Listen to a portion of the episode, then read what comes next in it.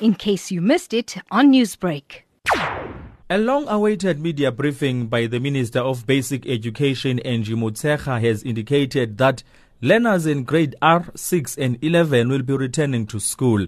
She has, however, acknowledged that since the grade 7 and 12 learners went back last month, there has been some unfortunate instances where learners, teachers, and non teaching staff have died of COVID 19 related illnesses.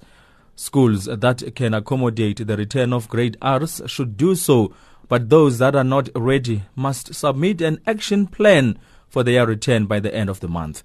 Motshekga elaborated on some of the infections and the deaths in schools due to the coronavirus. 2,740 teachers of the total of the 440,000 teachers, meaning that less than 1% of our teachers, also of the entire population in our country, were affected by the virus.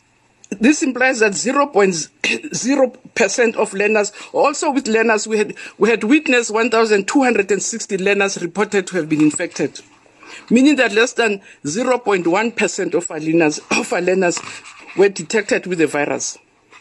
So surprisingly, the highest number of infections, as I said, mirror the infection rates nationally. Motshekga says after careful consideration and consultation with all basic education department stakeholders, it was agreed that water provision and sanitation receive urgent attention. She has assured all parents and learners that they will have access to clean water. To date, we can report that an additional 2,175 tanks were delivered.